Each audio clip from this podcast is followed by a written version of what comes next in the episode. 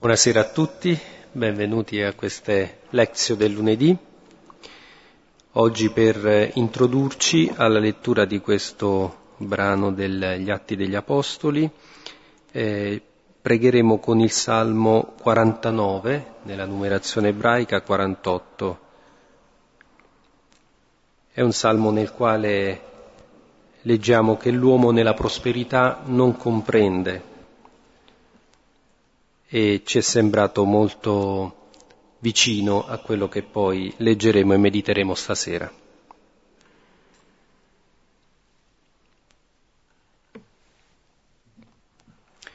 Nel nome del Padre, del Figlio e dello Spirito Santo. Amen. Ascoltate, popoli tutti, porgete orecchio, abitanti del mondo. Voi nobili e gente del popolo, ricchi e poveri insieme.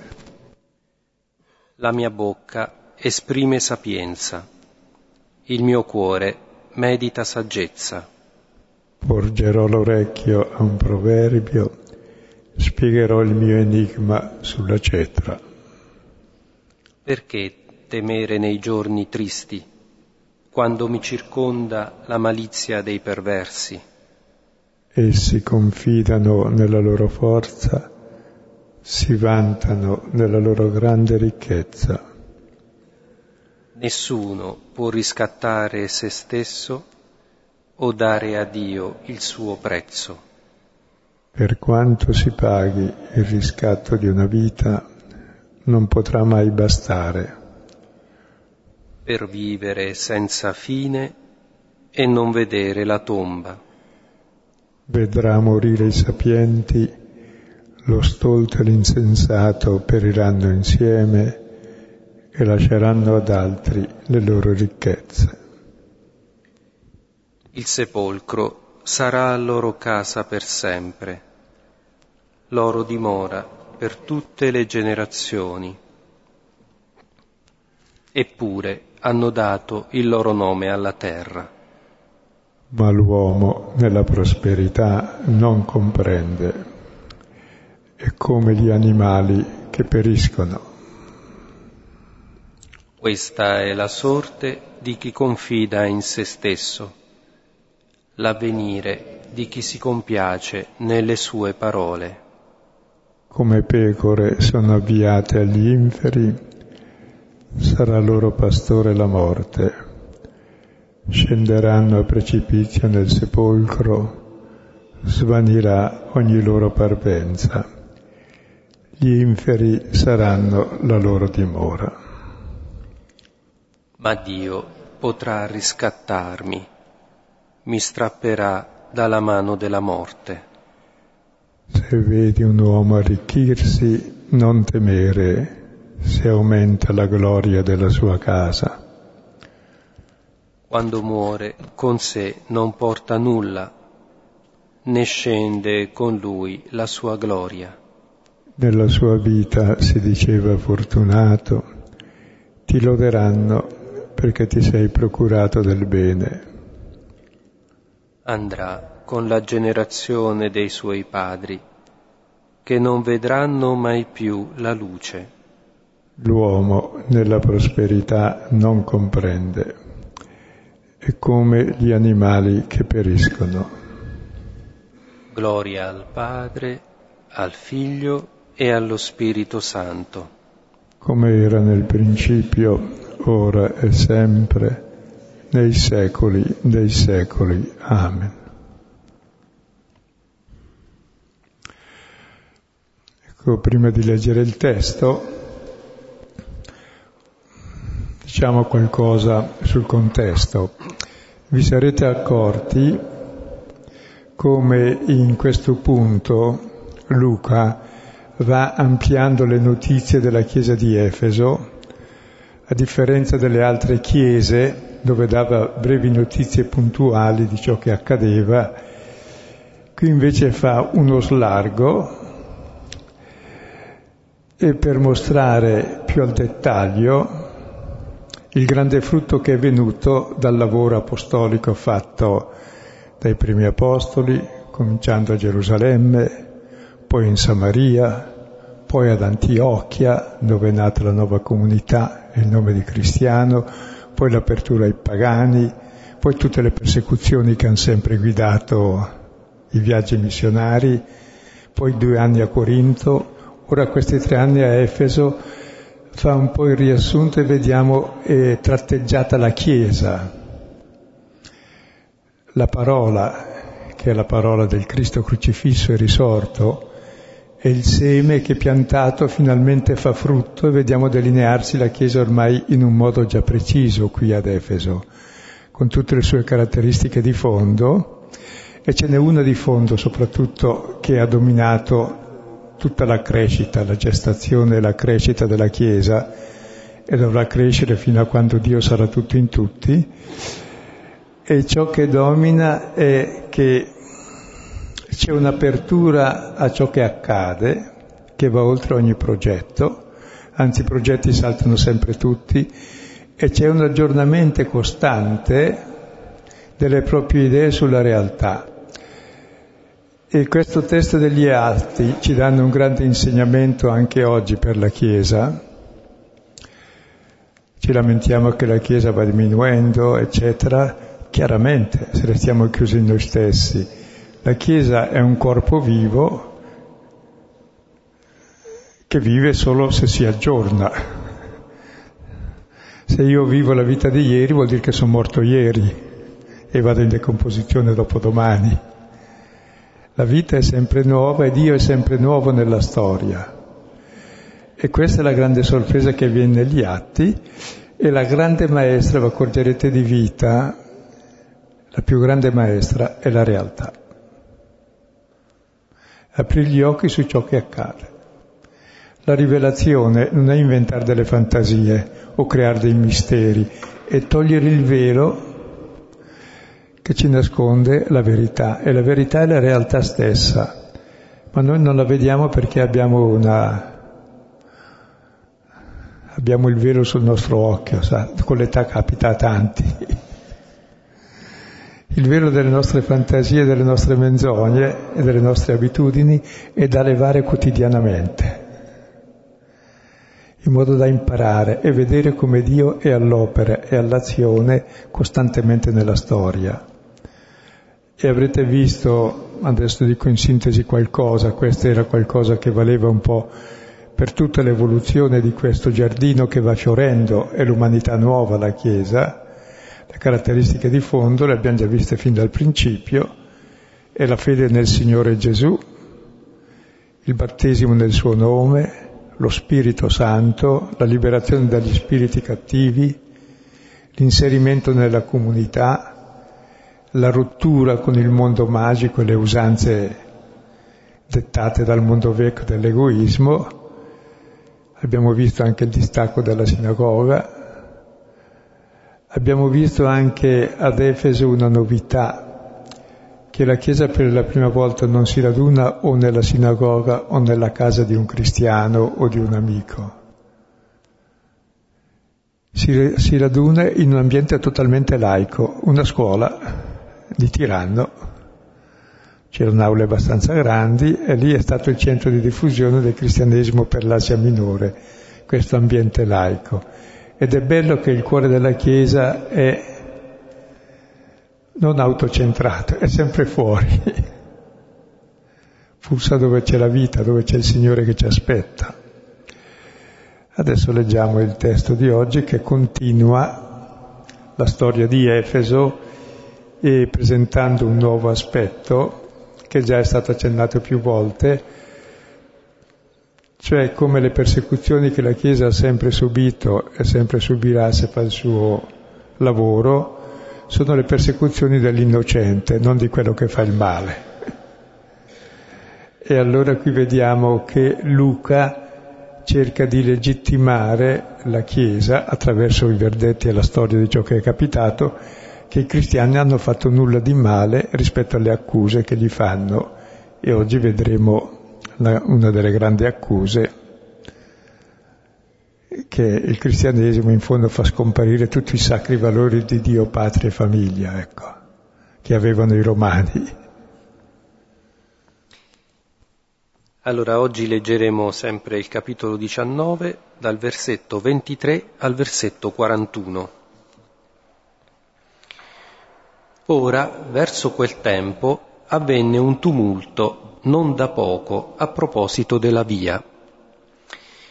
Infatti un tale di nome Demetrio, argentiere, che faceva tempietti d'argento per Artemide, procurava non poco guadagno agli artigiani Egli, avendo riuniti costoro e anche i lavoratori di cose simili, disse, Uomini, sapete che da questo lavoro viene il nostro benessere, e voi vedete e udite che questo Paolo ha persuaso e fuorviato molta folla, non solo di Efeso, ma di quasi tutta l'Asia, dicendo che non sono dei quelli fatti dalle mani.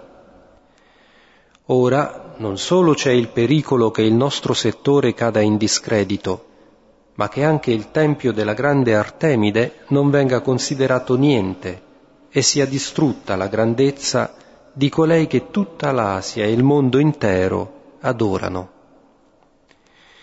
Ora, avendo udito e divenuti pieni d'ira, gridavano dicendo, Grande l'Artemide degli Efesini e la città fu piena di confusione, e si lanciarono unanimi verso il teatro, rapendo con sé Gaio e Aristarco, macedoni compagni di Paolo. Ora, mentre Paolo voleva andare verso il popolo, i discepoli non gli permisero. Ora anche alcuni capi dell'Asia che gli erano amici mandarono qualcuno da lui a pregarlo di non esporsi in teatro. Tutti gridavano qualcosa di diverso, perché l'assemblea era confusa e i più non sapevano per che cosa erano convenuti. Ora dalla folla fecero intervenire Alessandro, che i giudei avevano spinto avanti. Ora Alessandro, fatto cenno con la mano, voleva pronunciare una difesa davanti al popolo Ora, avendo riconosciuto che era giudeo, una sola voce venne da tutti per quasi due ore. Grande l'Artemide degli Efesini. Ora, calmata la folla, il cancelliere dichiarò, Uomini Efesini, chi c'è mai fra gli uomini che non conosca che la città degli Efesini è la sacra custode di Artemide e del suo simulacro piovuto dal cielo? Essendo dunque queste cose inconfutabili, bisogna che voi stiate calmi e non facciate nulla di precipitoso. Conduceste infatti questi uomini né profanatori né bestemmiatori della nostra Dea. Se dunque Demetrio e gli artigiani hanno da dire un'accusa contro qualcuno, si tengono le udienze in piazza e ci sono i proconsoli. Si accusino a vicenda Ora se voi cercate qualcosa di più, sarà risolto nell'assemblea legittima. E infatti rischiamo di essere accusati di sedizione per l'assembramento di oggi, non essendoci nessun motivo per cui possiamo dar ragione su questo assembramento.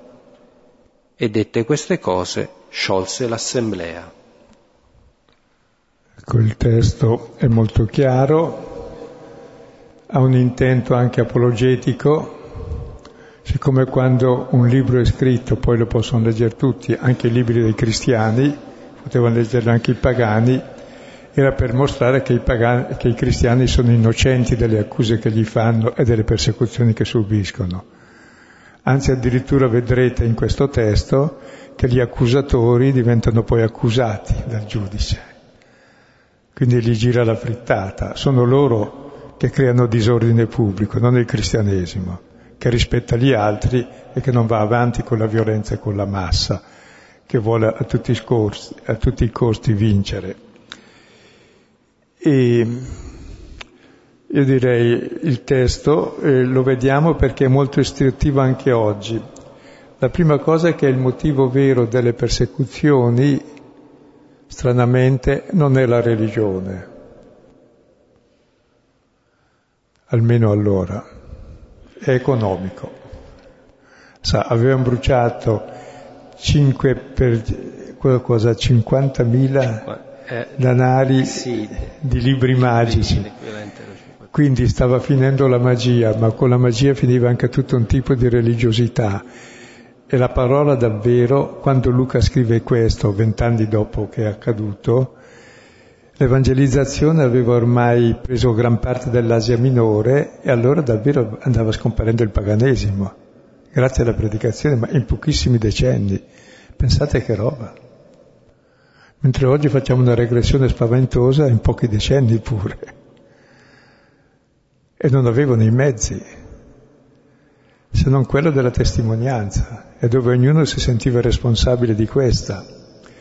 E allora il motivo delle persecuzioni qui si mostra che è il denaro in questo caso, il mancato profitto, non la religione che gli interessa.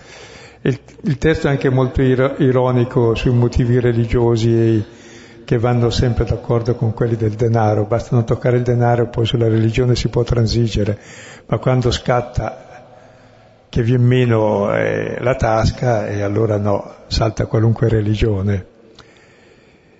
E c'è una bella analisi e ci conviene seguirla. Il testo richiama per certi aspetti quello del capitolo 16 quando a Filippi Paolo scaccia il diavolo da una schiava i cui padroni ricavavano molto guadagno perché avevano spirito di divinazione. E allora, indovinando le cose, sa, giocare in borsa, avere quello spirito lì guadagni molto. Allora la persecuzione anche lì nasce dai padroni della schiava. Così anche qui vedremo nasce questa persecuzione dai, da un industriale che ha sotto di sé tutti gli artigiani, che dà lavoro a moltissimi operai per costruire statuette, svoto, eccetera, e, e articoli di devozione. Ma se comincia a scomparire il paganesimo saltano tutti gli articoli di devozione allora qui bisogna rimediare. Le cose cattive le diremo dopo, che poteva già mettersi a fare statuette della Madonna e crocifissi. L'hanno capito dopo. L'hanno capito dopo, va bene. E continua ancora, perché il vero Dio di questo mondo è il denaro. Che il denaro ha l'onnipotenza di Dio, in senso contrario. Col denaro c'hai tutto, cioè puoi possedere tutto, puoi avere in mano tutto, distruggere tutto. Quindi non fai nulla, puoi solo distruggere. Poi il denaro nella sua forma più raffinata di pura fede anche nella borsa, nel mercato, diventa padrone del mondo, distrugge, crea miseria, rovina tutte le relazioni, rovina tutta la civiltà. Ha il valore dello Spirito Santo il denaro, capovolto, mentre lo Spirito Santo è dono sette doni che porta a donarsi, questo è potere che porta a possedere e a distruggere, ma ogni cosa. È lo spirito di distruzione che attira tutti, anche la Chiesa, anche le Chiese, perché ce l'abbiamo tutti dentro questo. E allora analizzeremo un po' queste cose come in fondo noi siamo riusciti a evitare le persecuzioni forse conciliando un po' bene gli interessi con la fede. Vedremo cosa dice questo testo e chiediamo al Signore anche ci, ci illumini su questo. Ora, verso quel tempo, avvenne un tumulto non da poco a proposito della via. Ecco, viene un tumulto proprio verso quel tempo, quando avevano bruciato tutti i libri di magia, quando aveva appena detto Luca che ormai quasi tutta l'Asia minore aveva ascoltato la parola di Dio e quindi era in pericolo il paganesimo e a Efeso c'era il grande tempio della dea Artemide, una delle sette meraviglie del mondo, con un centro di culto e di pellegrinaggio che era pressappoco come adesso Roma, facciamo per modo di dire. Ci sono vari, vari luoghi, non è Vari luoghi, sì. Ce ne sono diversi. Comunque poi era un, un, centro di mercato importantissimo perché era la porta tra l'Europa e l'Asia. E questo tumulto viene perché? A causa della via, cioè dell'insegnamento cristiano. La via è un nome per indicare eh, tutto quello che è l'insegnamento di Gesù e poi in ultima analisi Gesù stesso che ha detto di essere la via, la verità e la vita.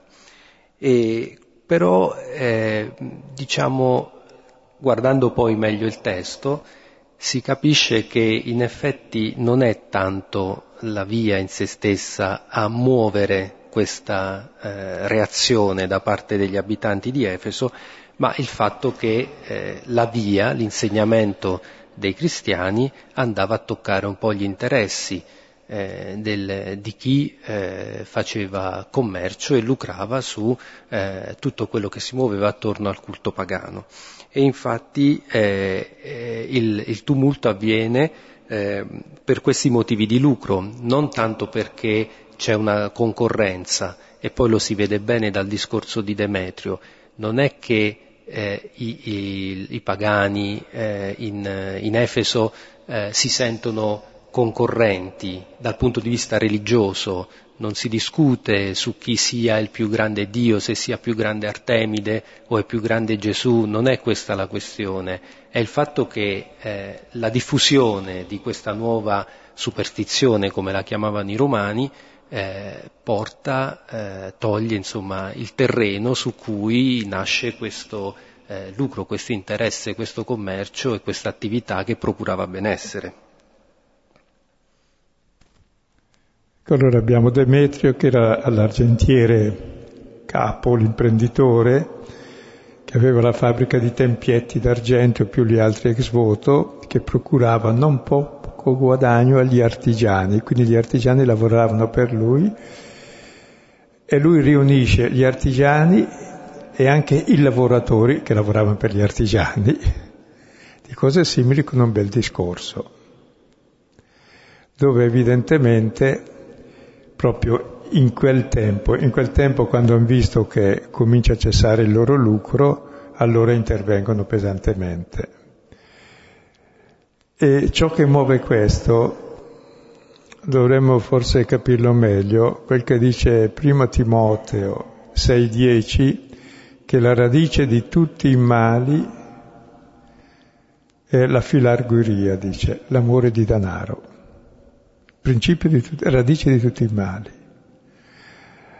Perché col denaro ti procuro tutto e Colossesi 3:5 dice che il, la brama, la cupidità di avere di più è la, l'unica vera idolatria, perché il vero Dio di questo mondo è il denaro, gli altri sono pretesti.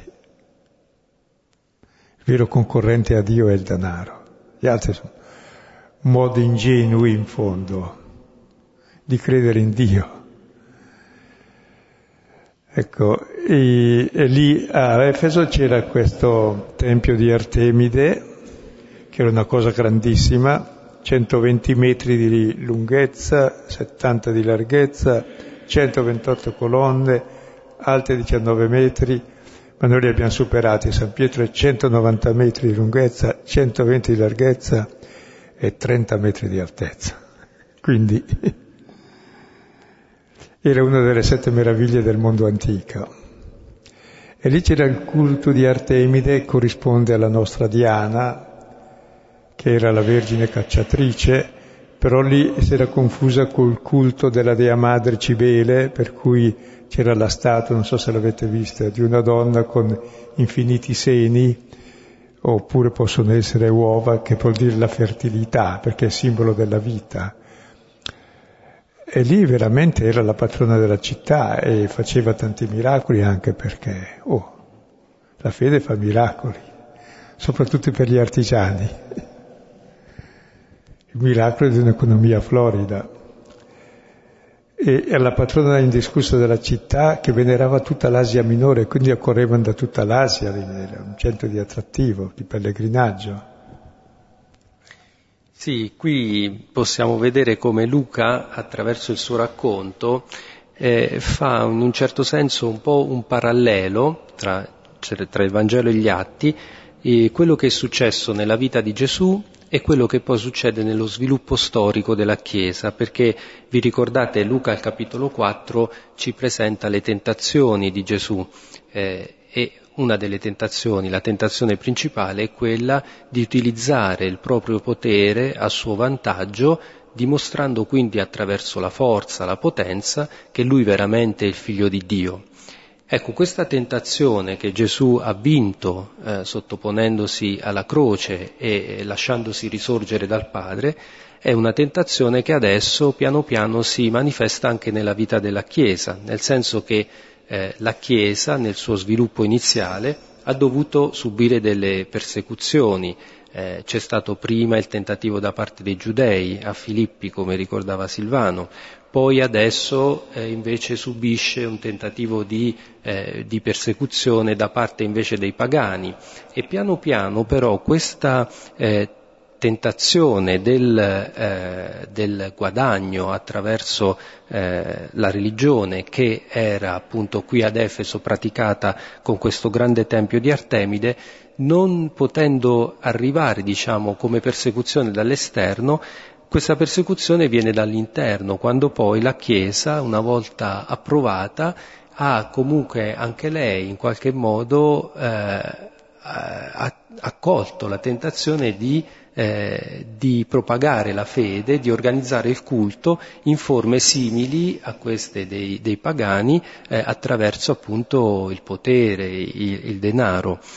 E qui c'è un testo che probabilmente già conoscete, avete letto, però che secondo me vale la pena di rileggere di tanto in tanto, perché è un testo scritto nel V secolo da Ilario di Poitiers e che eh, appunto manifesta questo passaggio che la Chiesa vive, per cui la tentazione, diciamo la persecuzione che subisce dall'esterno adesso diventa una tentazione interna. E scrive Ilario di Poitiers. Noi non abbiamo più un imperatore anticristiano che ci perseguita, ma dobbiamo lottare contro un persecutore ancora più insidioso, un nemico che lusinga. Non ci flagella la schiena, ma ci accarezza il ventre. Non ci confisca i beni, dandoci così la vita, ma ci arricchisce per darci la morte. Non ci spinge verso la libertà, mettendoci in carcere, ma verso la schiavitù, invitandoci e onorandoci nel palazzo. Non ci colpisce il corpo, ma prende possesso del cuore. Non ci taglia la testa con la spada, ma ci uccide l'anima con il denaro. Ecco, quello che appunto qui Luca presenta come una, eh, eh una, eh, diciamo, un attacco che la Chiesa subisce da parte di chi ha fatto della religione un commercio, è qualcosa che poi nella storia eh, è entrata un po' anche nella Chiesa, c'è il rischio sempre che entri nella Chiesa come testimonia Elaurio di Poitou dopo che la Chiesa appunto è diventata eh, religio licita.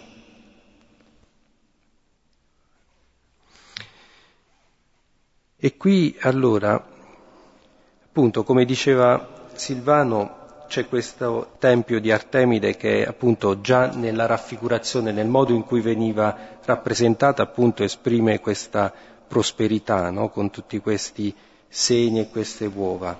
E anche per esempio aveva, era decorata con, con l'ape, che è un simbolo araldico di Efeso, quindi era proprio eh, il simbolo di tutta una città, era diventata, la città si identificava con questa con questa dea e con tutto quello che c'era poi attorno, perché c'era tutto un, un turismo. Che, che, era la croce del biscione del Visconteo. Eh, in un certo senso.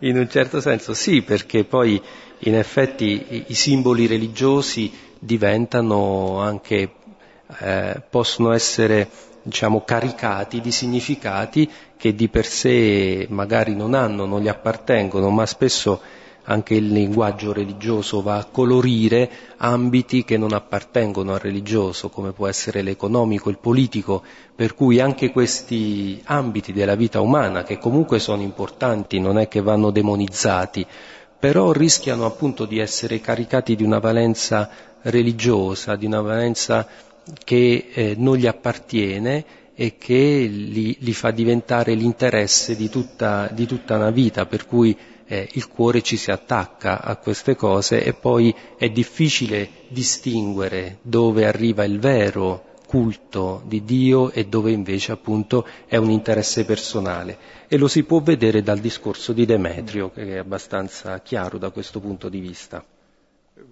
Voi forse ricorderete anche che il primo gesto di Gesù, appena arrivato a Gerusalemme, è entrare con la frusta nel Tempio per lo stesso motivo. Cosa farebbe oggi? Farebbe le stesse cose. Allora andiamo avanti per sentire il discorso di Demetrio.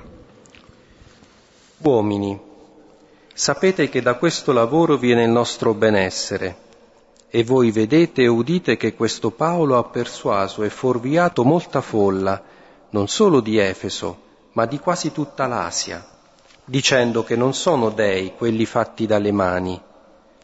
Ora, non solo c'è il pericolo che il nostro settore cada in discredito, ma che anche il tempio della grande Artemide non venga considerato niente, e sia distrutta la grandezza di colei che tutta l'Asia e il mondo intero adorano. Ecco, il discorso è molto abile, parte dalla cosa più evidente è il nostro benessere viene da questo lavoro. Se non puoi lavorare, non puoi mangiare, non c'è religione che tenga. Questo Paolo, con la via, col cristianesimo, col nuovo modo di intendere Dio, il nuovo stile di vita, ha traviato la folla, cioè quella fede nostra che sostenta questo lavoro, perché la fede che sostenta il lavoro è la fede nell'Artemide che gli fa fare i tempietti. Così come la fede di molti cristiani sono i profitti che possono avere dall'essere tali di nome o da sfruttare questa situazione. Quindi e il discorso è astuto, dal, parte dal benessere, questo qui ci toglie il benessere, ormai non solo in Efeso ma in quasi tutta l'Asia. Ormai tutti non considerano più dei le cose che facciamo non sono più importanti, nessuno più le compra, ci ha rovinato il mercato. Questa è la prima parte del discorso, però torna alla cosa più importante. Beh, la prima è che c'è il pericolo che il nostro settore sia in discredito per cui scompare, vabbè. E poi per giustificare, ma non è per interesse nostro, è perché anche il tempio della grande Artemide verrà considerato niente, è distrutta la grandezza di colei che tutta l'Asia e il mondo intero adora. Quindi il voto finale è distrugge la nostra fede, quella che tutta l'Asia coltiva. Quindi capite il motivo della persecuzione, parte dal benessere che è negato. E poi dice questa fede fuorvia tutti perché non considera appunto dei quello che noi facciamo, il pericolo è che crolla il Tempio, crolla la grande Artemide, è distrutta tutta la grandezza di colei che tutta l'Asia adora, è la fine della religione che ci sostiene così bene. Il discorso, come vedete, è molto chiaro e credo che trova applicazione anche per noi in questa mistura tra discorso di interesse e di culto di Dio. Ricordate che si chiamavano i teocon? Ho guardato su internet per essere più sicuro, erano, dei, erano i, i credenti conservatori americani, da noi invece sono passati a designare eh, soprattutto certi movimenti come appunto sapete CL, l'Opus Dei, legionari, che sono conservatori e va benissimo, però conservatori nel senso di questi di Efeso, che si sono alleati benissimo con gli ateicon, si chiamavano ateocon, poi si è tolta la A perché già sono lo stesso, perché gli interessi convergono sugli interessi concreti e anche gli ateicon, che, sarebbe, che poi hanno chiamato anche quelli teocon, lottavano sui principi negoziabili per avere il potere e poter fare poi quello che vediamo che hanno fatto. Ecco. Perché la religione è sempre utilissima per giustificare il potere e nessuna dittatura ha potuto resistere se non è stata appoggiata dalla religione, in qualche modo. Ma infatti questo testo della lettera di Ilario di Poitiers che vi ho letto è stato messo come chiusura finale eh, di una lettera che eh, Monsignor Valentinetti, che all'epoca era il presidente di Pax Christi, scrisse, eh, una lettera aperta a un onorevole, che non so se vi ricordate, all'epoca mandò è stato 2006 o 2007, non ricordo bene, comunque mandò una lettera a tutte le comunità religiose eh, dicendo che il governo aveva messo in pratica tutti i principi della dottrina sociale della Chiesa con i provvedimenti che erano stati presi. E Monsignor Valentimetti molto puntualmente, molto bene rispose punto per punto, se volete c'è su internet la trovate la lettera, e proprio con questo testo di Ilario di Poitiers chiuse eh, suo, la sua lettera aperta, appunto per, per ribadire, per dire con un testo del V secolo, che lui dice così è al di sopra di ogni sospetto, ma proprio perché questa è una grande tentazione sempre del, della Chiesa, portare avanti eh, l'evangelizzazione non attraverso il potere di un Dio incarnato, morto e risorto per noi, ma attraverso in qualche modo eh, degli strumenti di, di, potere, il denaro, l'appoggio politico, ecco, tutte cose che, che sono un po' aliene da un discorso più prettamente religioso e spirituale, non è questo, o perlomeno non è questo che può dare poi, può radicare il messaggio, può dare sostenibilità. Cambiato il governo, cambiata la situazione, tutto quello che c'è dietro crolla, quindi non possiamo fare affidamento su questi mezzi, eh, è un'altra la forza della parola e, e queste, questi testi che stiamo leggendo di questo periodo iniziale della Chiesa lo testimoniano. Vedete proprio come i teocon e gli ateocon si mettono d'accordo attorno alla mangiatoia di Gesù bambino per mangiare il mangiabile. Perché usare la religione come paravento per il potere e la distruzione della religione e anche di una corretta amministrazione del bene pubblico che non deve essere a vantaggio della religione ma di tutti gli uomini, punto primo. Non a vantaggio di una parte del clero magari addirittura, è solo, e non a vantaggio della gente. Quindi questo mettersi d'accordo è quasi istintivo, ma il fine è sempre economico, alla fine. Il vero Dio è il denaro alla fine, che domina. Tra l'altro appunto questo discorso di usare dei, dei mezzi che non sono idonei, non sono evangelici, in qualche modo lo troviamo anche nel testo di, di Paolo, di, di, questo testo di Luca, perché eh, Luca è molto sottile, abile nella sua narrazione. Eh, qui eh, mette in bocca a Demetrio queste parole, dice Demetrio. Questo Paolo ha persuaso e fuorviato molta folla, non solo di Efeso, ma di quasi tutta l'Asia, dicendo che non sono dei quelli fatti dalle mani. Allora, in precedenza eh, Luca ci aveva mostrato Paolo che aveva compiuto prodigi, imponendo le mani aveva trasmesso lo Spirito Santo, aveva guarito e prima di lui ancora Pietro. Allora capite, l'uso delle mani che che comunicano lo Spirito Santo, la potenza della parola e effettivamente guariscono, vengono in soccorso dell'uomo eh, che ha bisogno, dell'uomo sofferente, qui invece sono mani che eh, credono di poter eh, creare il benessere propria, in virtù di una forza propria. E qui poi sta tutta in fondo, se vogliamo, la tentazione. Ecco, Luca lo dice in questo modo molto sottile, molto acuto. E la religione è lo strumento del benessere, fa i tempietti, statue della, di Artemide e tutte altre cose così ex voto, pellegrinaggi, perché poi c'è tutto l'indotto anche del turismo, della, oltre che del commercio.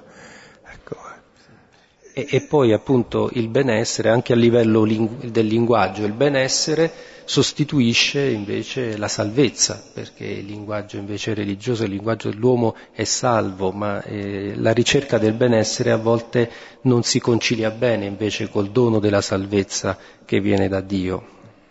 E poi vedete come il discorso termina in modo pio con adorare, che tutto il mondo adora. Non si può. Questo Paolo va E allora subito scatta la furia, vediamo. cioè è montato bene il discorso, anche se molto ironico. Ora, avendo udito e divenuti pieni d'ira, gridavano dicendo, Grande l'Artemide degli Efesini. E la città fu piena di confusione, e si lanciarono unanimi verso il teatro, rapendo con sé Gaio e Aristarco, macedoni compagni di Paolo. Andiamo un po' più spediti. Ora vedete sovvertiti i valori che cominciano dal denaro, poi delle proprie credenze, la gente subito si indigna tutta, tutti pieni di ira gridavano grande l'Artemide degli Efesini, la grande Artemide, la cui grandezza viene distrutta. No, non si può. E cominciano le grida da stadio. E fanno la manifestazione. La città fu piena di confusione, si lanciarono unanimi verso il teatro, rapendo con sé Gaio e Aristarco, macedoni compagni di Paolo. Cioè, hanno preso questi due, non avendo trovato Paolo, saranno passati alla scuola del tiranno, l'hanno preso per portarli e linciarli. Ora, mentre Paolo voleva andare verso il popolo, i discepoli non gli permisero. Ora anche alcuni capi dell'Asia, che gli erano amici, mandarono qualcuno da lui a pregarlo di non esporsi in teatro. Tutti gridavano qualcosa di diverso perché l'assemblea era confusa e i più non sapevano per che cosa erano convenuti. Ecco, qui è la prima volta che viene, l'unica volta che esce la parola teatro nel Nuovo Testamento. Il teatro di Efeso conteneva 24.000 persone, era il luogo dove si riuniva l'assemblea della città, che chiamavano chiesa, come la, come la chiesa, appunto, ecclesia, cioè sono stati quelli chiamati e convocati per governare la città, era governata in modo assembleare col cancelliere e segretario della, della città. E vanno lì tutti insieme gridando. Ed è bella la descrizione anche del, della folla. Sì, qui Luca usa molta ironia, no? perché appunto dice i più non sapevano per che cosa erano convenuti.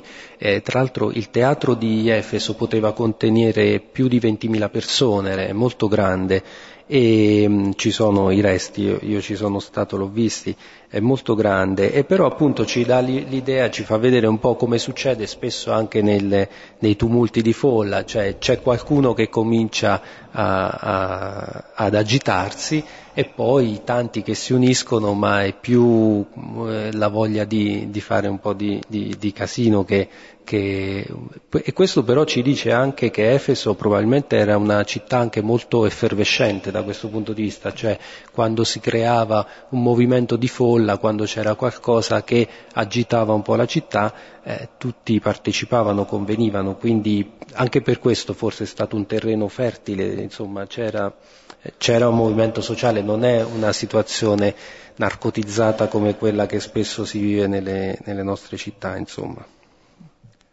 E circa Milano ho presente l'osservazione del Manzoni quando Renzo si è trovato al tumulto e fa un'acutissima osservazione dove i tumulti come si fa a farli? Ma guarda, è semplicissimo, perché c'è la funesta docilità degli animi appassionati all'affermare appassionato di molti, cioè quando ci sono molti che affermano appassionatamente una cosa, Ecco, c'è la funesta docilità ad appassionarsi alla passione degli altri senza sapere cosa sia.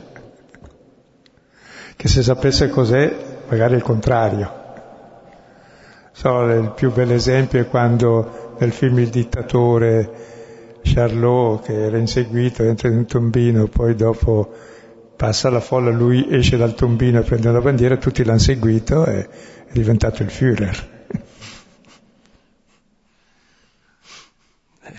C'è questa follia dell'uomo che segue chi grida di più, come si fa in televisione. Non si riesce mai a ascoltare nulla perché ognuno grida sopra l'altro. Dico, questa è imbecillità. Eh, dico. è la, è la vendita dell'intelligenza e della discussione della civiltà, che però è, è una funesta docilità degli animi appassionati. Non si sa di che cosa, si appassionano comunque. Quando vedono altri appassionati, non importa quale passione, va sempre bene. Sono in fondo i, cos'è, quelli lì di stadio che si chiamano i, ah, sì, gli, gli, i, come, come si, quelli della curva. no, pur di gridare non guarda neanche la partita, l'importante è gridare. E, ed è pericoloso perché alla fine chi grida di più è sul mercato e la vacca è sua, no? Si dice nel mercato boario, quando si mette all'asta. E così anche con la stampa e con la pubblicità chi fa più rumore è più seguito. E la verità non fa mai molto rumore, che deve anche riflettere, deve anche rispettare delle regole, deve rispettare anche le persone, deve non rompere i timpani, deve dire cose sensate, le cose sensate impieghi tempo anche ad assimilarle e non sempre sono gradite sul momento, mentre slogan buttati lì uno dopo l'altro, eh, come si dire, eh, aumentare la fessaggine, insomma, fessaggenizza tutti perché è una fessaggine diffusa e confusa e nessuno sa, non sapevano perché stavano lì, ma stavano lì a gridare. Oh. L'importante è stare lì a gridare. È una grossa presa in giro, eh, che però continua ancora così. Io mi ricordo le grandi manifestazioni del 68 quando c'erano gli slogan, se invece di gridare viva Marx, viva Lenin, viva Mao Zedong, io ero lì e gridavo viva Cristo, viva Dio, viva la Madonna, era uguale. Anche per loro non ci faceva caso. Era proprio una presa in giro lo slogan in quanto tale. Far vivere i morti, cerchiamo di far vivere i vivi col buon senso. Poi c'erano i motivi, chiaro, ma non sono certo gli slogan che poi dopo fanno bene. Quel che fa bene è il dialogo e ragionare sulle cose e capirle e cambiarle dove è da cambiare, mentre questo sistema del non capire niente è il miglior modo per favorire il, il nessun cambiamento. Ora dalla folla fecero intervenire Alessandro, che i giudei avevano spinto avanti. Ora Alessandro, fatto cenno con la mano, voleva pronunciare una difesa davanti al popolo. Ora, avendo riconosciuto che era giudeo, una sola voce venne da tutti, grande l'Artemide degli Efesini. Spiego questo brevemente, dice ma cosa c'entra questo Alessandro e cosa c'entrano i giudei a questo punto?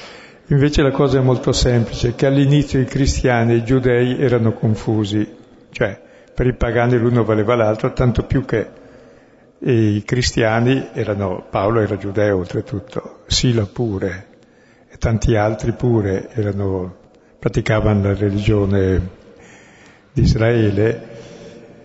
E allora questo Alessandro, che è una persona nota, sembra, forse è quella di cui parla anche Paolo nella seconda Timoteo 4,14 e anche in un'altra lettera, e questo Alessandro deve essere molto bravo anche come oratore, allora i giudei lo spingono avanti per dire tu che sei, poi c'è un nome greco, sai parlare bene, te ne intendi, vai avanti e di guarda che noi giudei non siamo come i cristiani, quindi ci distinguiamo. Già Paolo era uscito dalla sinagoga, tra l'altro. Quindi lo spingono avanti. Ma quelli, riconosciuto che era giudeo, a una sola voce,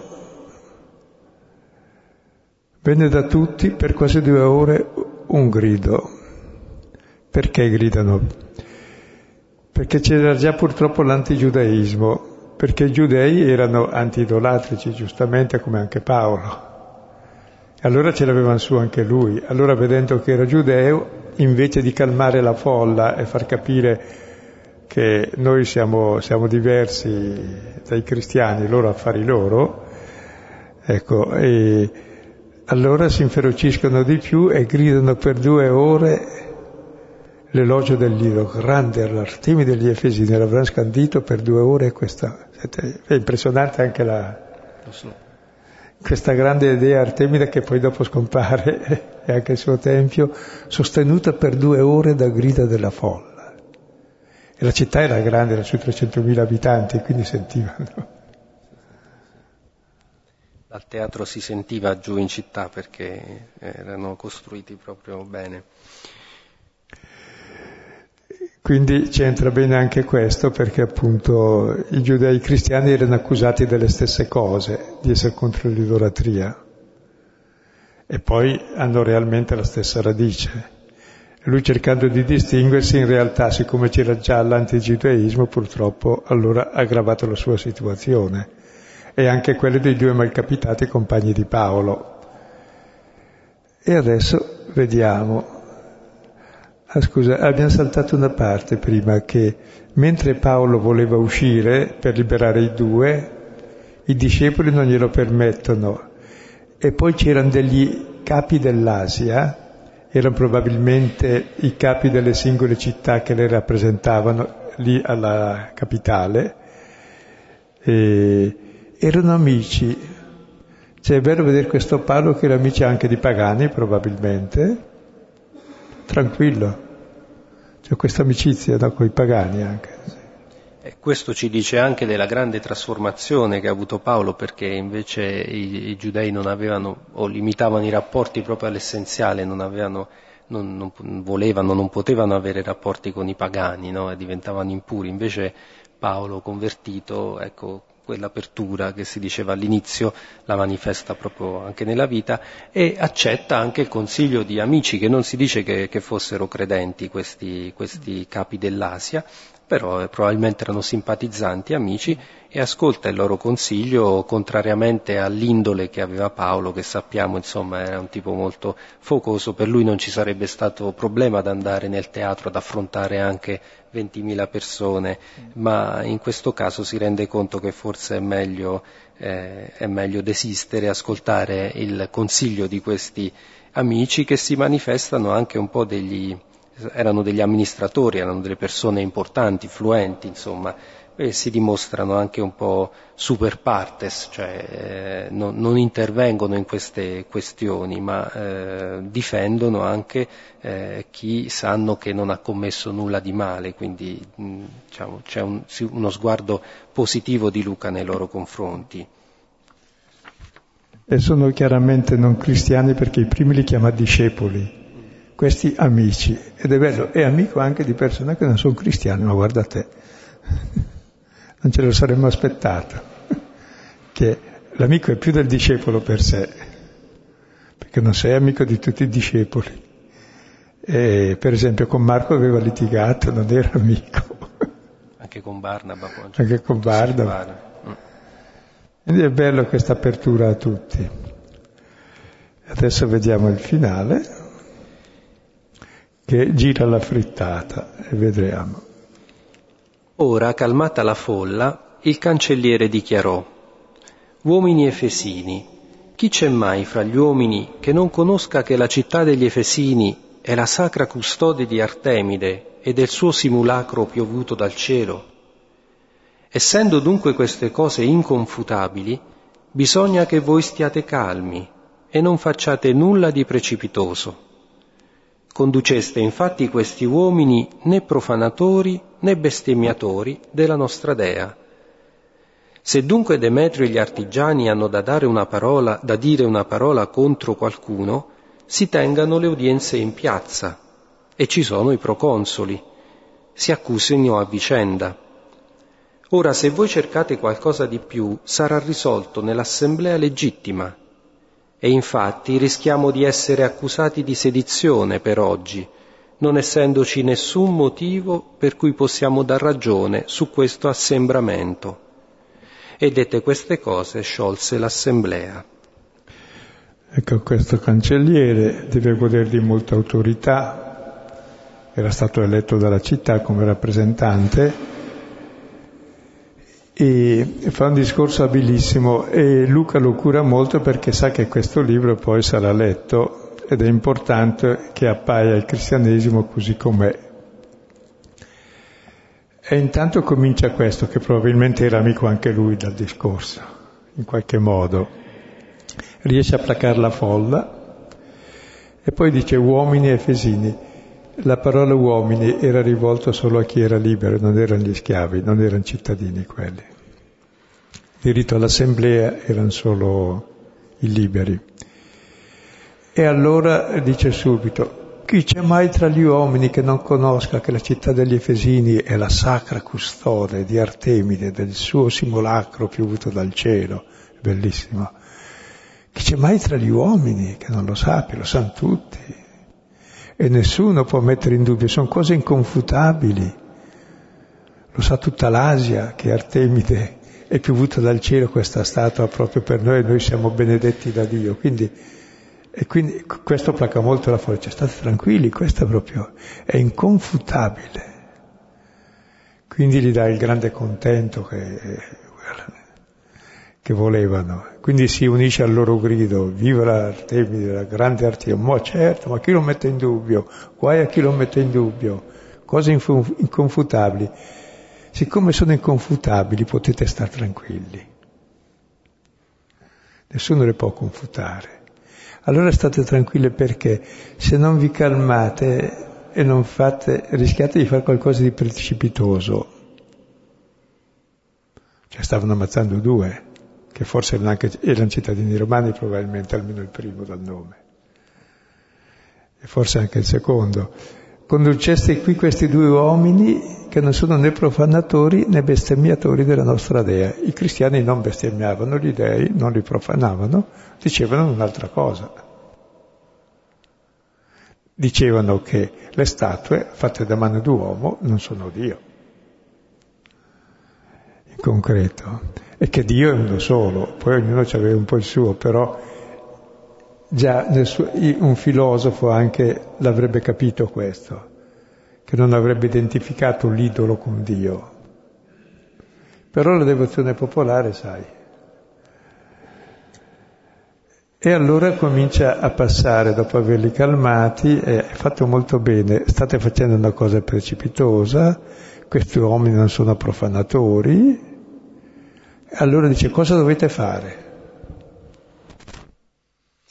Sì, allora se c'è un'accusa eh, ci sono i luoghi legittimi dove poterla discutere. C'era appunto la piazza, c'era l'assemblea e lì ci sono i proconsoli che possono valutare quali sono le accuse, anche perché in effetti eh, eh la, qual è l'accusa che Demetrio ha rivolto a, a Paolo e ai discepoli? Mm, sì, fanno andare in rovina il, il loro commercio, ma eh, non c'è una vera e propria accusa eh, prima, in precedenza, per esempio a Filippi erano stati accusati di pratiche che non erano permesse ai romani ed erano stati anche imprigionati, ma qui in effetti capiamo che non c'è neanche una vera accusa, è proprio chiaro da, eh, eh, Luca ci, ci, mette proprio di fronte a quello che si diceva all'inizio, cioè eh, il, la predicazione cristiana eh, va a togliere quel terreno su cui nasce tutto un commercio, tutto un interesse attorno a una pratica religiosa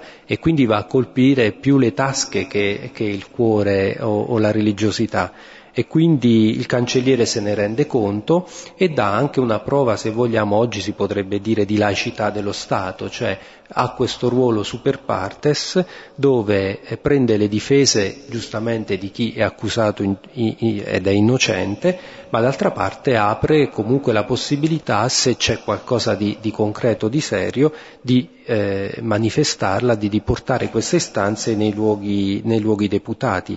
E poi però è interessante come conclude perché dice state attenti perché se andate avanti, se insistete, qui si rischia di essere accusati di sedizione perché non c'è nessun motivo per, che giustifichi questo assembramento e su questo eh, i romani erano molto severi perché appunto la pax romana era per loro un punto d'onore, l'impero in qualunque parte eh, fosse presente manteneva la pace i romani erano anche tolleranti rispetto alle, eh, ai vari culti eh, e le varie religioni, ma eh, chi eh, eh, turbava la quiete pubblica e la pace romana, eh, lì non c'era pietà. Quindi è una cosa seria, insomma, un assembramento in teatro rischiavano.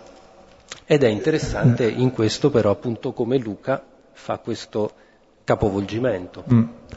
E tra l'altro c'era l'assemblea che tre volte al mese si riuniva ma era autorizzata. Qui avevano occupato insomma il municipio, ma il municipio ci stavano 24.000 persone, cioè tutta l'assemblea che decideva.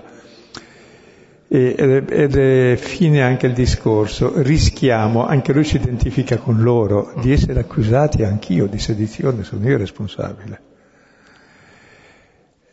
E non solo, e non possiamo dar ragione di questo assembramento. Tra l'altro il termine assemblea, assembramento è lo stesso di ecclesia che si usa per la Chiesa. Che è bello che i cristiani hanno usato un termine laico per sé. Cioè, quelli che sono insieme, chiamati fuori per stare insieme in fondo, ecco, per rappresentare. Noi rappresentiamo per sé. Cosa rappresentiamo noi? Il seme che è per tutti, forse.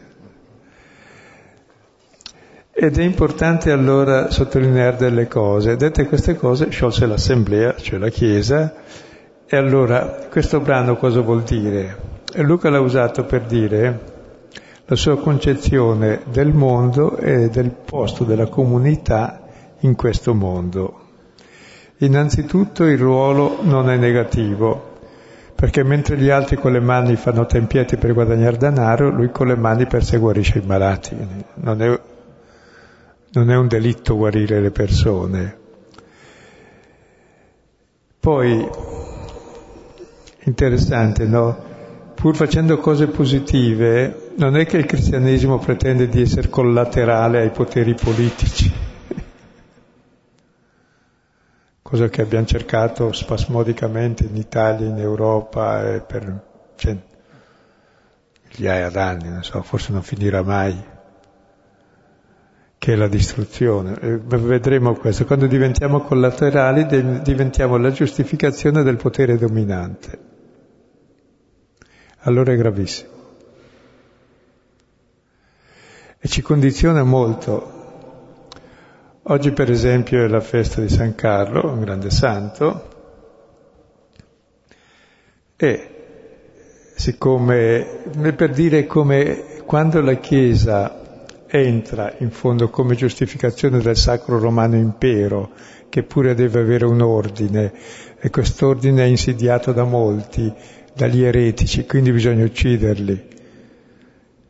Grazie a Dio Ambrogio non lasciò entrare nel, in chiesa Teodosio che aveva ucciso un eretico, ma erano i primi tempi, poi invece li uccidevano come braccio secolare, come era capitata la sentenza eh, ultima del corvo, che era buffa. In nome della Santissima sì. Trinità. Sì. Condanniamo, Condanniamo. noi noi, Benedetto XVI, felicemente regnante, condanniamo. È ridicolo, cioè, ha nulla a che fare col Vangelo e anche, cioè, quando noi siamo, vogliamo il potere, siamo peggio dei pagani, i romani almeno erano tolleranti delle varie religioni. Se ci sono state persecuzioni avevano dei motivi trasversali, mai diretti per sé, perché erano una minaccia per l'impero, ma per altri motivi. Cioè eh, diventiamo uguali a tutte le altre religioni di fanatici, accusiamo spesso gli integralisti musulmani o okay, che di ammazzare, di bruciare. Quanti ne abbiamo ammazzati e bruciati noi? Anche se, per esempio, grazie a Dio, dico tra virgolette, l'anno scorso sono stati uccisi 105.000 cristiani solo perché cristiani. Quando noi eravamo al potere facevano le stesse cose. Chi non era cristiano era eretico o strega, quello li si inventava per motivi economici, li si eliminava.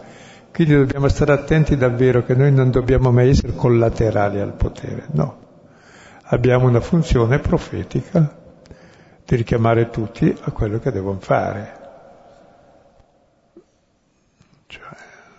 Sì, e guardate, questo è, è difficile da, da, da, credere, però eh, veramente quando eh, i cristiani vivono secondo il Vangelo e soprattutto in situazioni dove sono perseguitati, fanno paura. E vi do questa piccola testimonianza così perché due anni fa siamo andati in pellegrinaggio in Turchia e siamo stati anche a Efeso.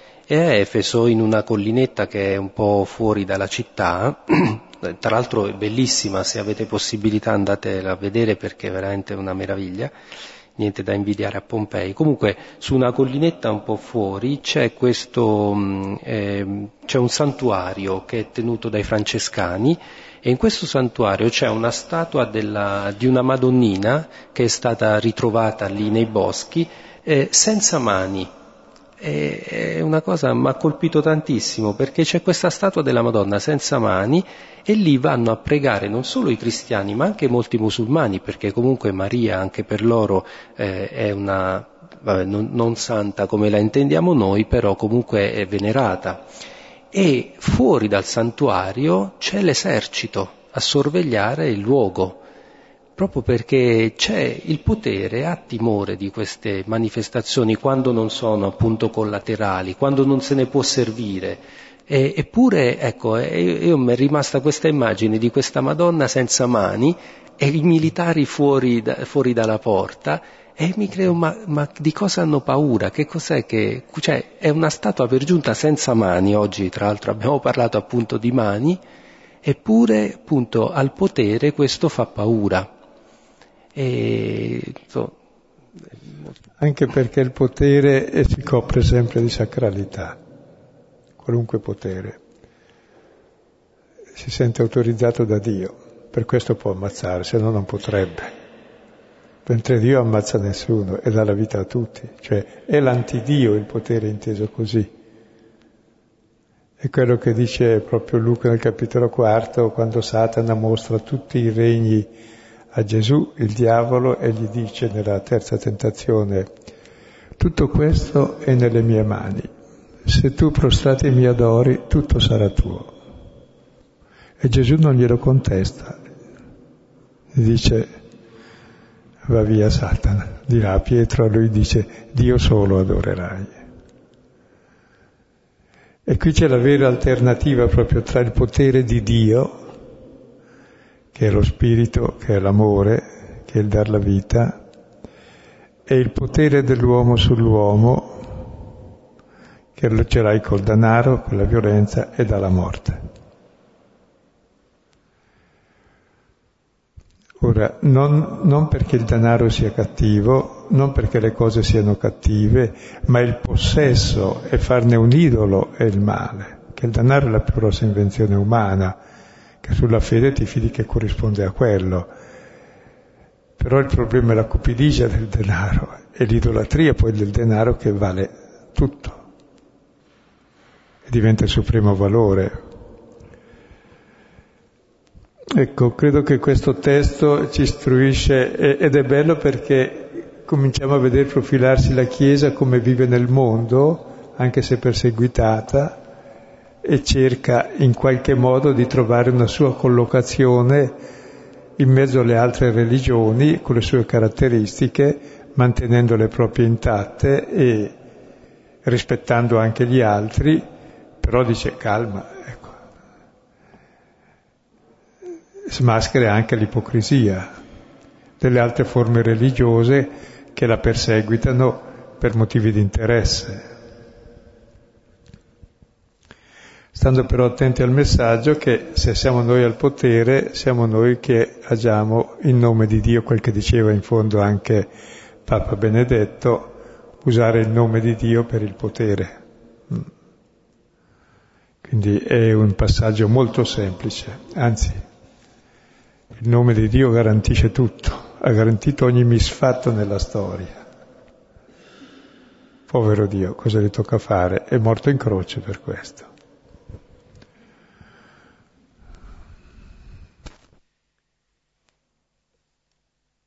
Bene, penso che anche per stasera la lettura ha dato tanti spunti e allora lasciamo come sempre un po' di tempo se qualcuno vuole fare un intervento, dire qualcosa, porre delle domande. alzate la mano, vi do il microfono e ne parliamo.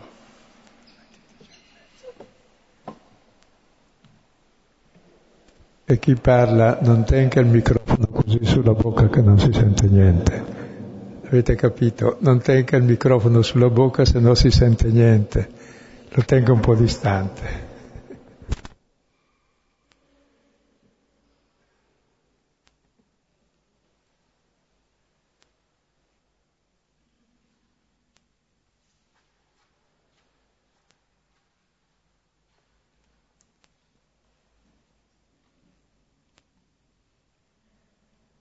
Eh, buonasera, io volevo chiedere una, una, fare una domanda su appunto quel versetto che è stato ripreso più volte, non sono dei quelli fabbricati da mani d'uomo.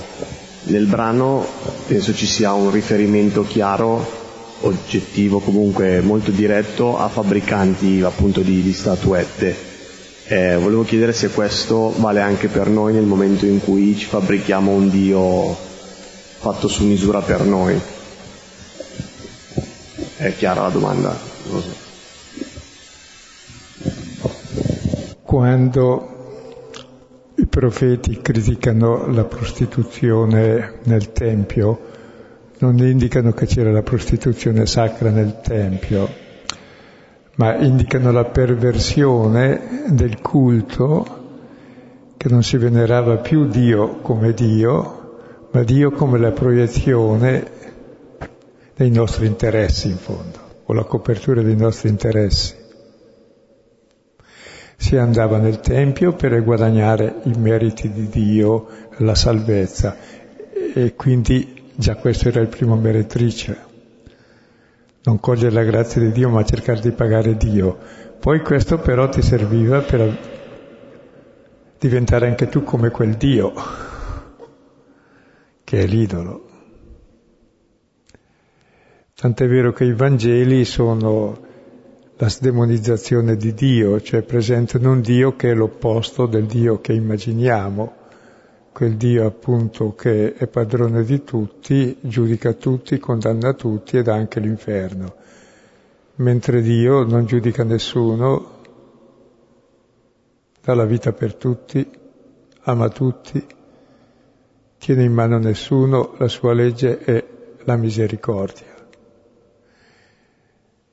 E Luca è molto chiaro in questo, il Nuovo Testamento, ma già dall'Antico Testamento c'era che Dio è misericordia, e poi il centro del Vangelo di Luca, che è tutta variazione sul tema, è Luca 6,36, diventate misericordiosi come il Padre vostro è misericordioso. La legge è la misericordia, cioè il perdono.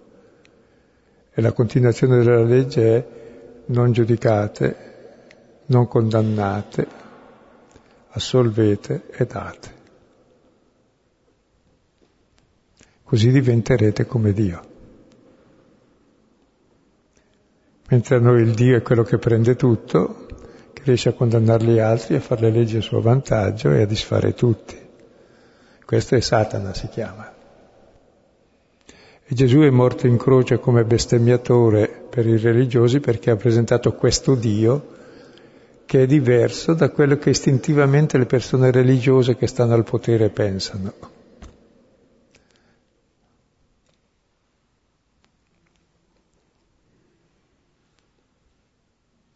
A meno che siano cristiani effettivamente, non solo di nome, ecco.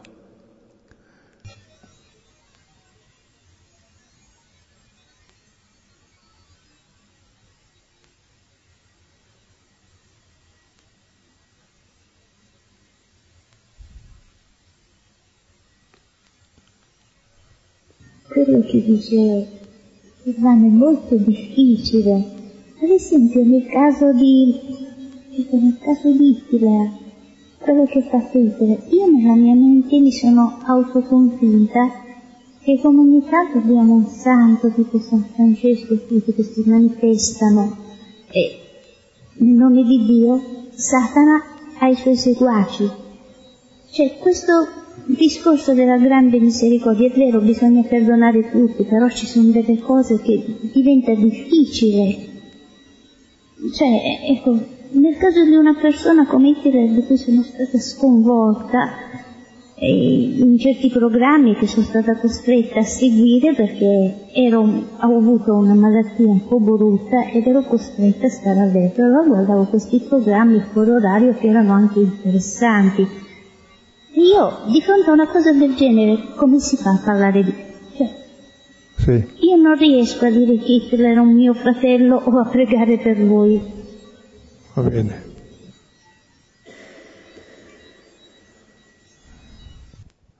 Hitler è stato sostenuto da infinite persone, da infiniti interessi ed era semplicemente un pazzo e che non sono responsabili del loro, di quel che fanno e dicono, come molti al potere, che amano solo il potere in quanto tale. Sarebbero da curare prima che facciano danno, non da appoggiare e poi criticarli da non prendere sul serio o prendere realmente sul serio dal punto di vista psichiatrico. E aiutarli, chiaro.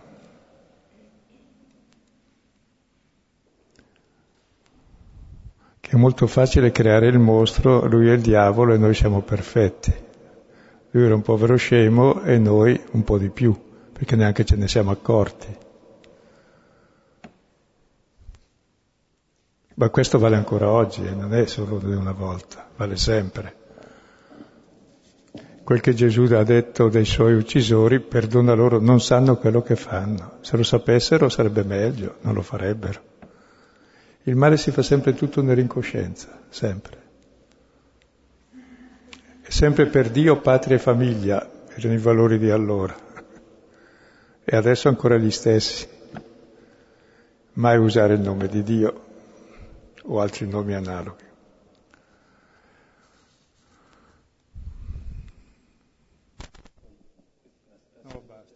Basta. su questo perché non, se no...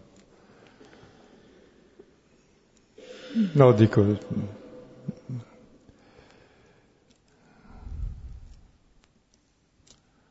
Sì, è molto bello un libro di Teodorov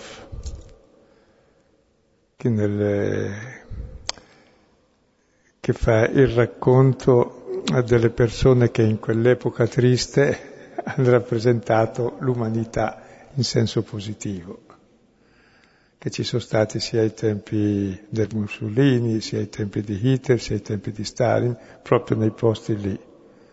Quelli rappresentano l'umanità, gli altri l'imbecillità comune di chi li ha appoggiati, che eravamo quasi tutti, anche se noi non c'eravamo. Ma noi ci siamo oggi e facciamo lo stesso, non siamo migliori dei nostri padri. Pensiamo ai nostri interessi, il resto così se ne frega. Ci si incatena anche qui, ho visto passando. E preghiamo Dio che ci apra gli occhi sulla realtà che è la grande maestra. che sia narrato questo che è accaduto perché accade sempre.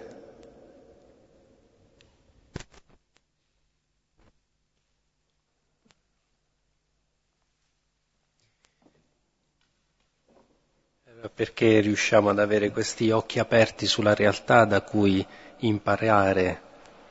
Chiediamo al Signore il dono della sua sapienza per saper vedere e discernere e glielo chiediamo pregando con la preghiera che Gesù stesso ci ha insegnato. Padre nostro, che sei nei cieli, sia santificato il tuo nome, venga il tuo regno, sia fatta la tua volontà come in cielo, così in terra. Dacci oggi il nostro pane quotidiano e rimetti a noi i nostri debiti, come noi li rimettiamo ai nostri debitori, e non ci abbandonare la tentazione, ma liberaci dal male. Amen. Nel nome del Padre, del Figlio e dello Spirito Santo. Amen. Buonanotte.